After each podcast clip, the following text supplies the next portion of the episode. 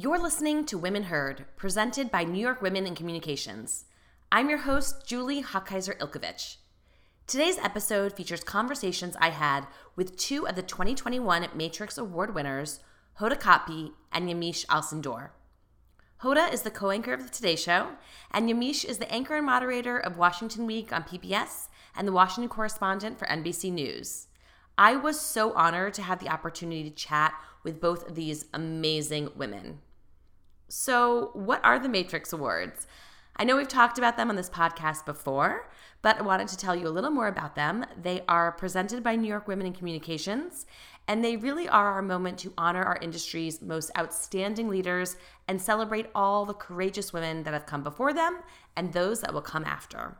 It's a really, really exciting event for New York Women in Communications and just a really cool moment every single year. Like our last episode, this interview sounds a little different because it was pulled from a discussion we had around those Matrix Awards. Because their thoughts and advice were so amazing in these interviews, we wanted to share the audio of these chats with you, but they were recorded last year, so some of the information you're hearing they might sound a little outdated. I have one correction for this episode. At one point, Yamiche mentioned sparring with President Biden. She misspoke and she meant to say former President Trump. Just wanted to include that correction here. It will be important when listening to the interview. As we continue to relaunch the Women Heard podcast, I'm preparing for new, exciting, exclusive interviews with amazing women in communications. Is there someone you think I should interview for the Women Heard podcast? I'd love to hear from you and I'd love to hear your ideas on Twitter. So please tweet me at Julie in NYC at J U L I E I N N Y C. Share your thoughts. I'd love to interact with you there and hear who you think we should be interviewing. We would love for you to support our podcast by subscribing, as well as rating and reviewing the show on your favorite podcast platforms. It really does help when you do this. I know you hear this on all podcasts. Podcast hosts are always saying this, but it really does help. So thank you so much for rating and reviewing our show. And of course, a very special thank you to Hoda and Yamiche for taking the time to chat with me and letting us share these conversations with you all. For more information about New York Women in Communications and the Matrix Awards, please visit nywici.org. That's nywici.org. Enjoy this episode and thanks for listening.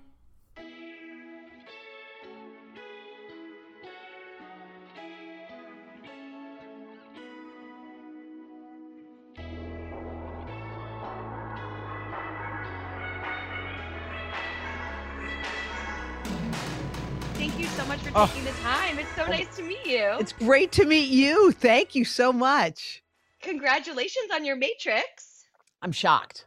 I mean, I've been, you know how many Matrix awards I've been to? Oh I've my God. loved I've loved every single one and I've been so moved and like amazed at the women who are in that number. It's really really really cool. So thank you. Well deserved, of course. What do you think is the biggest challenge facing women in the workplace today? I can only speak for I can speak for myself and for a lot of people who I love a lot. I actually think it's confidence. Um, and I feel like confidence has been one of those things that has been really hard coming for me. And this is how I realized this. It it literally took me. It was I don't know. I guess it was probably ten plus years ago. I was working at Dateline, and I was always so shocked that I was where I where I was and um, I got sick with cancer, and it was breast cancer. And I remembered in this moment, like feeling like my life had an end that I didn't see coming, and I was really scared. And one morning, I woke up in the middle of the whole mess, and I got these words which came so strongly to me, and the words were, "You can't scare me." And I realized how like what what am i afraid of in this moment what am i afraid of so i did something at work that i never did i was always the hard worker you know the one who thought i'd get noticed because i worked hard look at her she's staying late again for the 17th day in a row you know i thought i was and what ended up happening was um there was a job opening. They were starting a new hour of today. And I marched in there, Julie, and I'll never forget it. I'm like, I'm going to see Jeff Zucker. Everyone's like, Who are you? I was like, Get out of the no, 52nd floor. I had not been up there. I didn't know if there what was up there. I hit the button, I went up and I saw Jeff. And I said, you know what? I had this epiphany and I went through this big speech and he was looking at me kind of crazy. But at the end, I said, I can do this job. Like I was saying things that I would only say in my imagination and in my dreams. And at the end of the day, like producers, some producers were rooting for me too, obviously, but I got the job. Like, and I thought to myself in retrospect and hindsight, as I was reflecting, like, why did I have to get sick to get confidence? It was so crazy. But that's how it, that's how far down my confidence was. I had to be at the brink of a life changing moment before I was going to go ask for something that, you know, and, and, and if I hadn't gotten sick, sick, I wouldn't have asked for it. So I think confidence because confidence to ask for the right amount of money that you deserve confidence to say i want off the overnight shift confidence to say i deserve more confidence to say i'm going to take off because i'm going to pick my kid up from his very first day of school and this is going to be something he'll never forget. Confidence to say you know i want a promotion all those things. And i feel like i feel like once you have that like everything's possible. But you know and i i came from that school of well you know just be polite and be cool and everyone will notice and you'll figure it out. But i think confidence is probably the one that i would put my finger on i love it we're off to an inspirational start i'm i'm already inspired what does winning a matrix award mean to you um, I have been in the audience at the Matrix Awards many times. Um, and looking at the women in our industry, the titans of our industry, and it's always pinched me. Like I remember seeing Oprah at the Matrix Awards, and I was like, "Oh my god, it's Oprah! Gosh, it's Oprah!" Like you can't believe it. I remembered, you know, you seeing Barbara Walters, seeing all of the, you know, Diane Sawyer, the Katies, all of the people who um, are at the tip top of their game looking at them on the stage, not just in our industry, um, the, the broadcast industry, but in all of the industries in our in the media. And I just remembered saying, oh my gosh, I can't believe I'm witnessing this. And to watch them give speeches moved me to my core because they spoke to me. You know, they spoke to me. And I always, I thought to myself, like, wow, like that, that they just like would hit it out of the park. So to think, I mean, look, I'm in my career, I'm 57 years old, and I'm having a pinch me moment.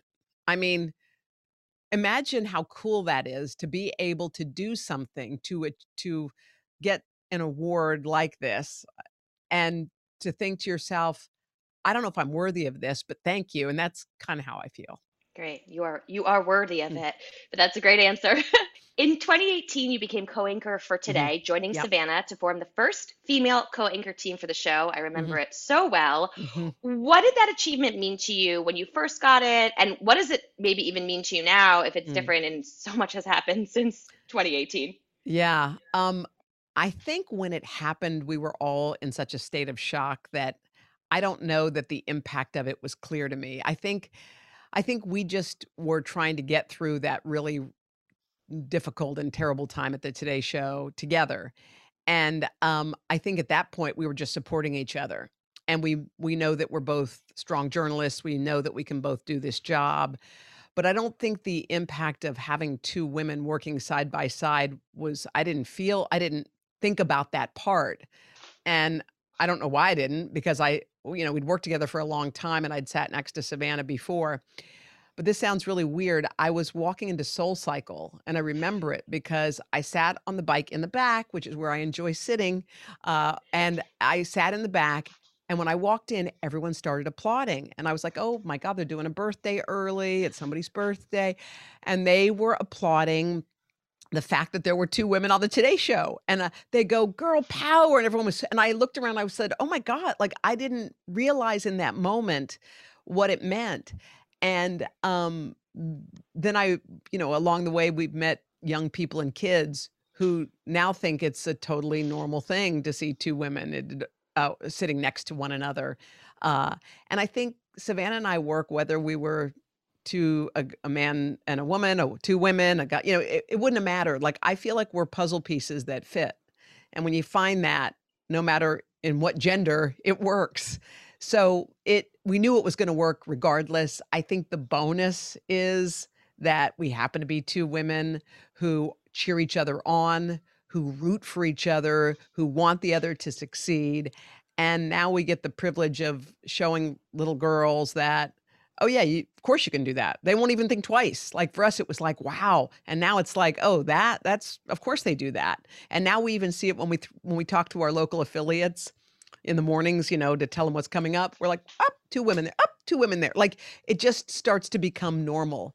And I think, you know, now in 2021, I mean, it's almost become, you know, a part of our life. Like I don't I don't think of the two of us that way. I just think the two of us as partners who are letting people know what's going on in the world. It's, you know, it's bleak, but you know, we're we're here too. We're holding your hand. We're walking, let's walk through it. Let's tell you what it is. Let's shoot it straight. You know, but I think sometimes women have a way of telling you the truth without using a mallet, you know, to like to to really drive it home. And I feel like we both um, work at that. So we hope that during this time, especially when everybody is like, you know, I can't turn on the news. I'm so depressed. I have to turn away. You know, I mean, I get it. You know, I don't. I get it. And so we try our best to do it in a way that is straightforward, but also knowing that there are moms and dads at home with little kids who have lives and you know it's it's you're doing a great job in new york women in communication we are very focused on mentorship mm-hmm. um, did you have a mentor or mentors throughout your journey and were there any key lessons that you learned from mentors along the way um, it's funny. I always picked like the best writer, best reporter, and all the markets I ever worked in. And I said, what are they doing? How did they get that interview with the aunt who no one else could get? How did they do that? So I would, and I would often ask. I know you're, you know, sometimes you're supposed to observe, and sometimes people don't like when you ask, you know, questions, but I was always eager to ask. I don't know that there was one mentor, but there were people throughout my career who guided me. And it's so funny because most recently, and I think you need a mentor all the time. Uh, most recently, I I just had this conversation with Maria Shriver, and she gave me this piece of advice that was so on point for me, and and um, I've shared it with a couple of my friends.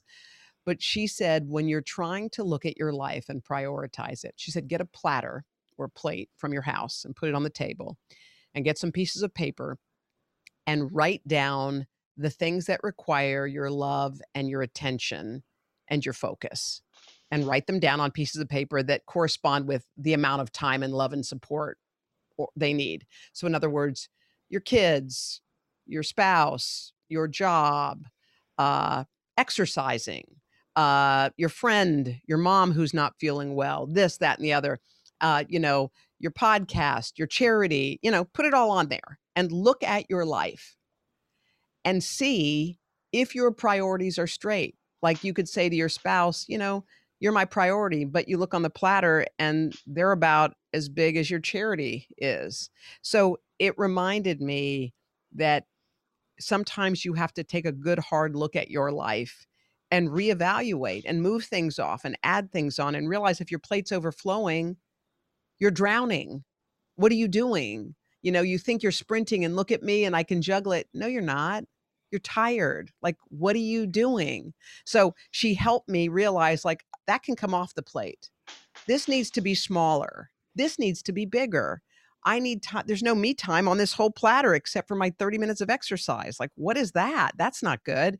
Like, let me make that bigger. Anyway, it, it, sometimes I feel like there's, there's mentorship in work, but in life, and life translates in work. You know, you realize like, what am I doing here? And I remember when I played basketball in high school.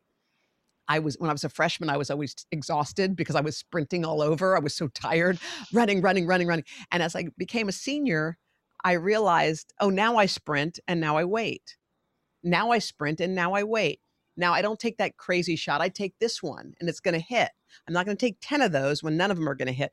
And then by the end of the game, I still felt alive when I was a senior and I knew when to sprint and when to hold back. And I feel like that's one of those lessons that you learn in life too as your career goes on. It's like, now I have to give a thousand percent, but I'm not going to give a thousand percent every second because I'll be dead on the floor. So I'm trying to like work it out. But to answer your question, uh, most recently, and one of my favorite people on the planet Earth is Maria. And her advice is beyond. And one other thing she said, just FYI for your own, she said, she said, write down the um, the emotions or feelings that someone ha- a trait that someone has that triggers you like what bugs and gets under your skin so you know i'm like oh i hate to be bossed around by men so i wrote that so anyway i wrote down my things and she goes okay now look at that list and she goes that's you I go? And I'm like, oh my God, I am a control freak. Oh, you're right. that is me. Oh, shoot. Oh, God. But anyway, it's a way to realize it's why two people who are alike don't usually work together in a relationship because you're seeing yourself all over. Anyway, it's just like life stuff that I feel like is important. And I apply in, in my work setting too, you know. So I guess Maria is my answer. yeah, Maria's now my mentor too, yeah. because I'm going to take those exercises. Yes. And- so good. They're so good. I, and you probably like this if you're a control freak like me. I like actionable exercises. Like I yes. want to write that list rather yes. than just like think big picture about No, you need to write it down. Yes. Yes. You're a mom of two. Yeah. Yes. So, so, so fun. Yes. Has your perspective on your career and work changed since you became a mom? Um, yes, it has. Um, I think it's because for the very first time, look, everything good in my life happened after 50. Everything, like it's such a weird thing to even imagine, but you know, was able to have a family that I thought was out of reach. And in addition, I ended up getting a job that, you know, who would have like it's a job you don't even write down in your journal as, you know, with a heart around it, like maybe I'll get that one day. So I think that everything kind of worked in in this moment. So what I was what I learned is from my girls, like I know where my north star is and I think I think I always kind of thought I did um but n- now I know. And it's easier for me to say yes and no. Answers are very clear. I still do plenty of things that are you know work related obviously but it's very easy to realize what stuff i just did to to do it. So i'm more choosy with what i decide to do outside of my home.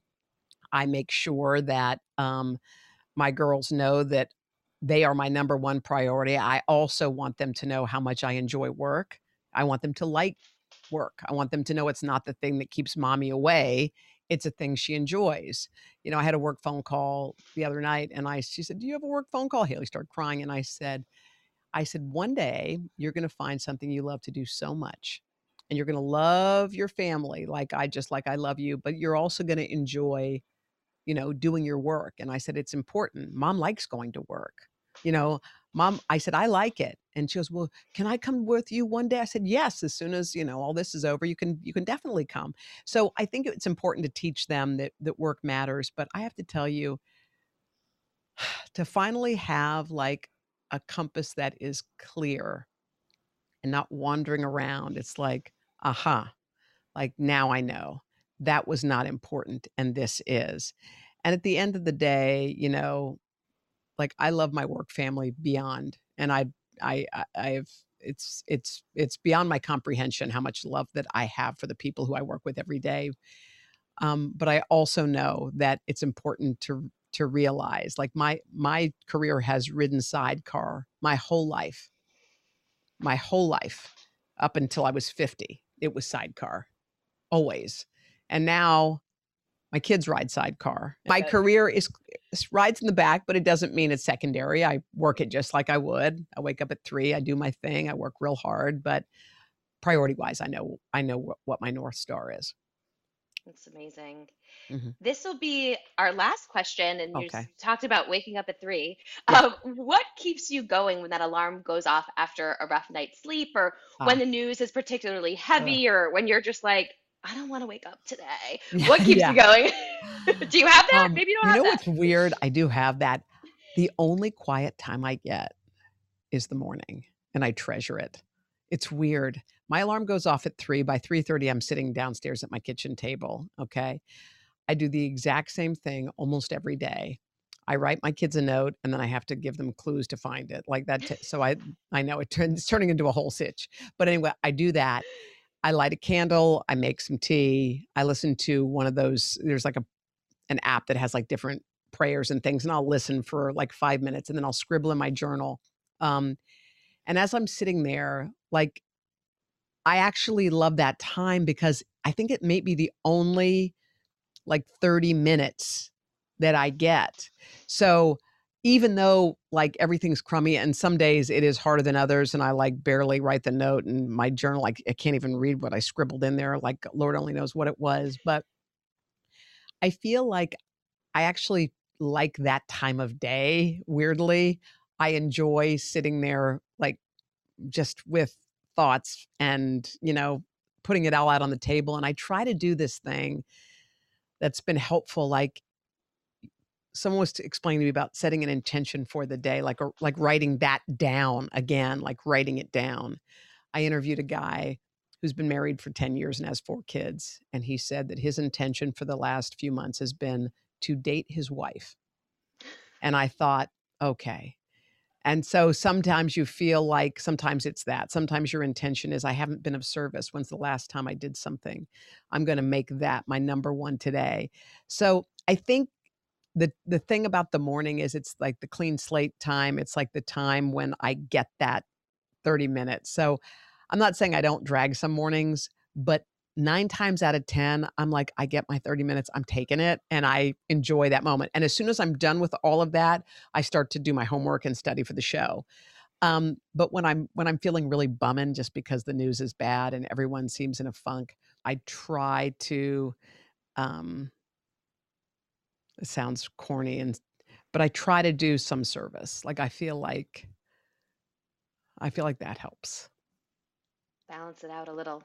Little, yeah. Sometimes, A little. yeah, especially when you feel out of control, there's nothing you can do. You're like, what could I possibly do? And they're like, nothing really. So you're like, okay, well, today I'm going to try, I'm going to try something and see if it it helps. And literally, sometimes I tell this to my kids, like, look around. There's someone right now. There's someone who needs you as we're pushing the stroller. I go, look around, just look, just look. You'll see. Just keep looking. I don't see it, mom. Keep looking. You just hmm got to look, and it's there usually, and that usually helps. Sometimes I just crank up music, and sometimes I just want to start day drinking, but that's really, let's be real. Okay. Some days it's just, you got to start. You're like, what time is it? Okay. When Kathie Lee was here at, yeah, when Kathie Lee was here, it was 1201 at noon. It was like, and we break it out. Okay. For real. Oh my God. Well, Hoda, you're the best. I so appreciate your Oh, time. oh, I thank hope you. I'm sorry it was rushed, but thank you so much. I'd totally love to visit with you again. Thank you so much, Julie.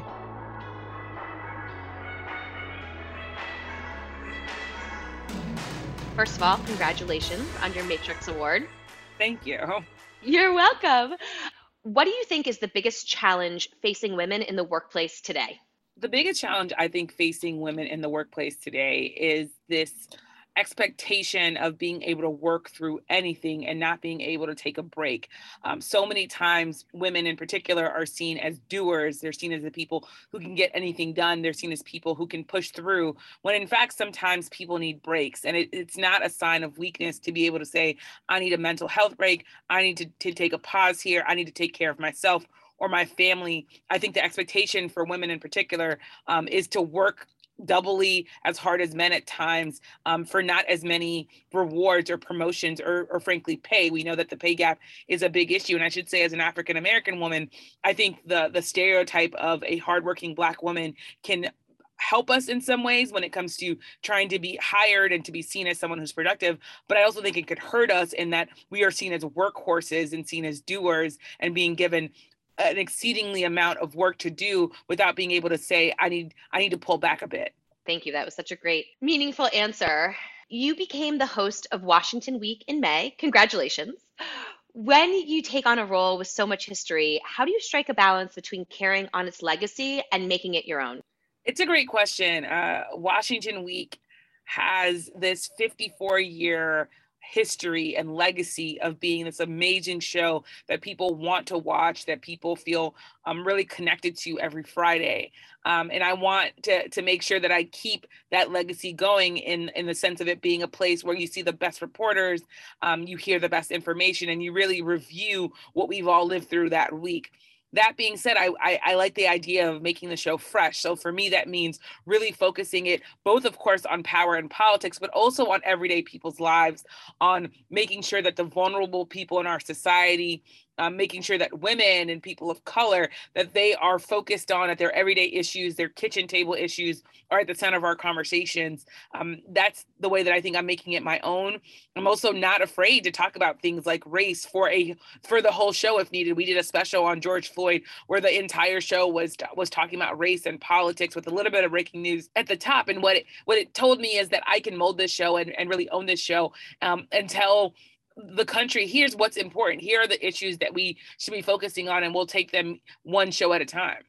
As the face of washington week how do you build a relationship of trust with your audience particularly if trust in the news is historically low?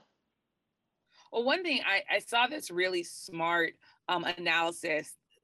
Reporters and journalists we've been talking for so long about the the sort of historically low trust in the news. When you look now in the middle of a pandemic Congress is also facing a, a, a, trust issue.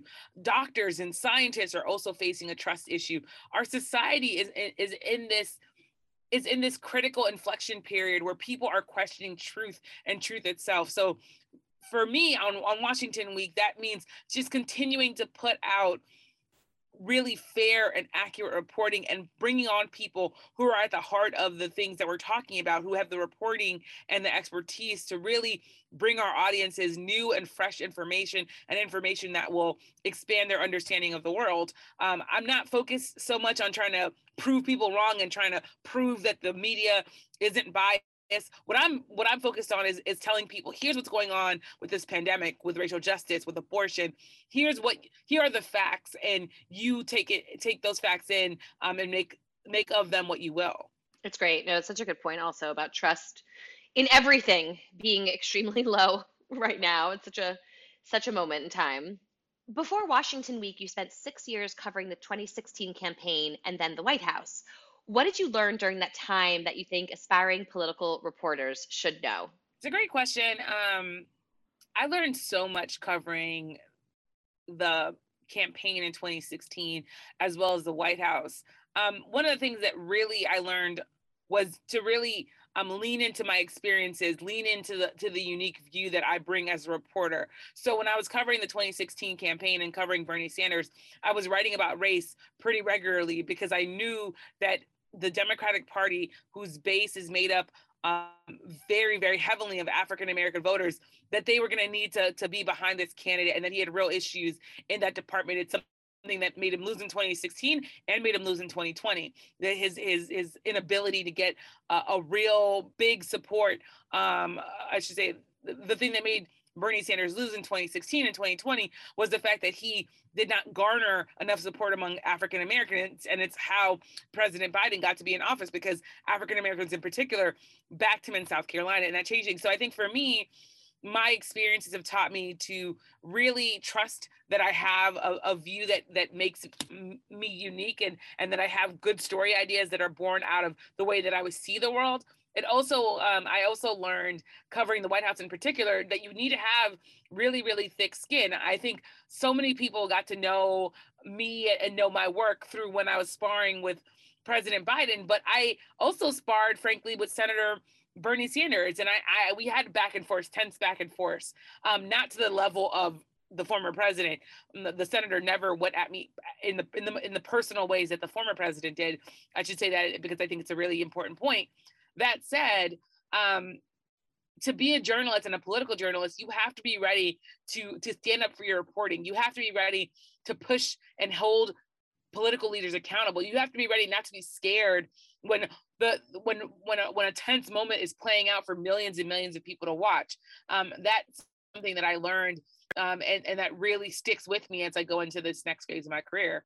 How did you kind of develop a thick skin? Because I think a lot of people deal with this at work, like trying not to, you know, having difficult situations, having difficult conversations, not making it emotional, not taking it personally. Do you have any thoughts or advice on on kind of how to deal with that in the workplace? There are a couple things that that have helped me develop thick skin and help me navigate um, challenging situations. The first is I should say that I have really, really great mentors and really, really great friends and support system and family who really have my back and who really um, help me feel confident and help me process um, what it means to, to have challenges and to go through challenges.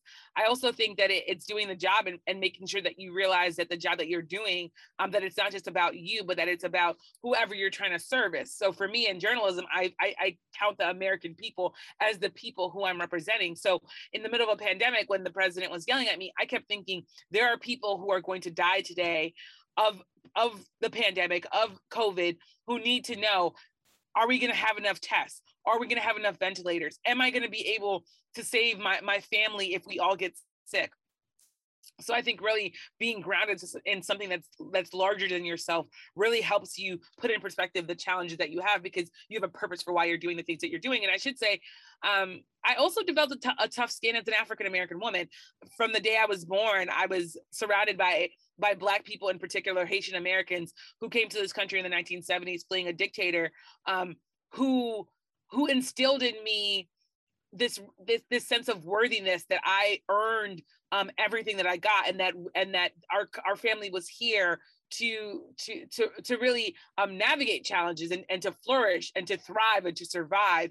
And developing that thick skin had to do with watching my mom, who was a school social worker, um, raise me and my brother as a single mom and understand that that, that she didn't have it easy. Um, and also just doing this job in a black body, I've heard so many different things that are discriminatory, that are frankly racist. Um, and and I've had to to really take that in and continue to stay professional and continue to do my job.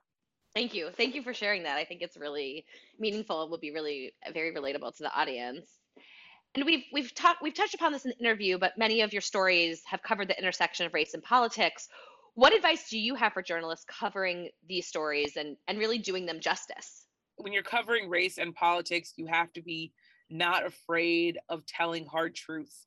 You have to not look away when things get uncomfortable, and you have to really be willing to um, spend the time to, to to deeply understand the issues. Race is such a complex issue in this country. It's it goes back to our our original sin as, as, as a country, which is stealing the land from Native Americans and enslaving Black people um, for for for years.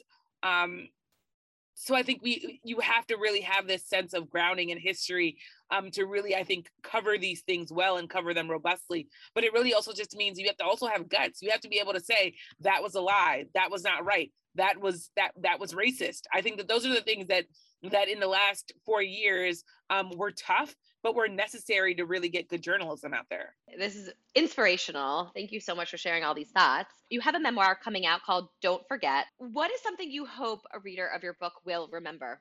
I hope that when people read my memoir, that they won't forget that they have the confidence and the wherewithal to make it through anything um, if they if they can remember who they are and the power that just being you brings. Um, my story is a story of someone who is a descendant uh, of of enslaved people who who founded a, a country in, in Haiti, um, who were immigrants who came to the United States in the 1970s, fleeing dictators, um, who navigated as a, as a black woman, a young black woman myself, um, newsrooms where I was told at times that I wasn't pretty enough to be on TV, that I didn't look confident enough to do the stories that I wanted to do. So I really hope that when people read my book that they feel so inspired, inspired to do whatever they want to do, whether it's journalism or being a Wall Street banker or a lawyer. I hope that um, my book translates into a coming of age story that allows other people to feel confident in either their coming of age if they're younger um, person, young women or young men, but also feel confident in who they are if they're a veteran and and and are feeling um, like like they need some inspiration and and and some and some power to go on. And what was your process for writing it? Um, I mean, it's really just like journaling and writing and, and thinking about stories and talking to my family and traveling a bit and really just understanding um, what makes me me. And, and what and what makes me me um, I should say is part of my part of my journey was also um, reflecting on the advice that I have given my mentees, young women and young men who come to me and ask me for advice. And I also think about the, the advice, the best advice that I got when I was lucky enough to have mentors like Gwen Ifill or her, her really good friend Athelia Knight, a longtime Washington Post reporter, or other um, women like Nikole Hannah-Jones um, of the New York Times. I, I also reflecting of about um, how lucky I am to have people who really believed in me and still believe in me and what that's done to help me. And I hope that I can, in some ways, pass that along through this book. It's a perfect transition because we talked about uh, you talked a bunch about your mentors and and how helpful they've been, and then you know how you also are a mentor to people. New York Women in Communications, I mean, mentorship is a big part of the organization. We have a mentorship program. Do you have advice um, about creating and uh, nourishing mentor mentee relationships? I think that's often a challenge for people in terms of, you know, feeling like can they develop or get a mentor and how that kind of happens and how they maintain that relationship? On the mentee side, if you're looking for a mentor, I think you just have to um, go out and, and, and find people that you have connections with and and really try to find someone who who will take the time to really be um, invested in your career. Being a mentor is time is is has, has being a mentor requires time. So you also want to find someone that feels like they have the time to mentor you. Um that think i think that's that's that's key. Being a mentee i think it really means being respectful of your mentor's time but also um also being honest with your mentor uh whether or not you're you're struggling you're challenging or you've made a mistake I think it for me, it's I've always been really vulnerable with the people who chose to be my mentors and have been real with them to say, here's where I'm struggling, here's where I don't think I'm doing well, here's here's the options that I'm weighing. What should I do? Here are my fears, here are my here are my my my wishes for my for my career. And it's been really, really helpful in in, in allowing people um, to help me navigate what I want to do. And and I've been lucky that I've had mentors that have really encouraged me to dream my wildest dreams um, I'm now at Washington Week in the chair that was once helmed by Gwen Ifill, who was a, was a dear mentor to me. And it's surreal to me that she helped me so much get to this point. And in some ways, I think that I, I, I think every day, I hope I'm making Gwen proud because she cared so much about Washington Week. And I think in some ways, it's almost like Gwen is continuing this legacy through Washington Week because she trained me. She helped me really understand what good journalism looked like and and the show i think that she loves so much. I'm hoping that it still um, has some of the same principles and some of the same value that it had when when she was at the chair. That's amazing to continue your mentor's legacy is really so special. And congratulations again on winning the matrix award. Um, what does winning a matrix award mean to you? And winning a matrix award to me really it feels like such a blessing because I'm being recognized among a sea of women who have just done amazing work. Um, when I look at the names that are that are next to me, I'm thinking of Maggie Haberman, Awkwafina, Hoda. These are people that I look up to. These are people that that inform me. These are people that entertain me. These are people that that I think are just amazing women. And to think of myself as as being um, in the same category as them, it it it it is just surreal and it blows my mind. And I'm so grateful and so honored to to be a, a Matrix awardee. Well, it's very well deserved. I'm very excited for you. Thanks so much. Really been such a treat to have this time to chat. Great. Well, thank you so much for talking with me. You've been listening to Women Heard, presented by New York Women in Communications. I'm your host, Julie Hochheiser Ilkovich. Thank you to the amazing team that works on this podcast Chelsea Orcutt, Elizabeth Roberts, Chrisanne Grisey, Mandy Carr, Shania Anderson, and Alex Fetter, who wrote our original theme music. And thank you to everyone at New York Wiki who supports us. For more information about Women Heard, go to nywici.org slash podcast. That's nywici.org slash podcast. Thanks for listening.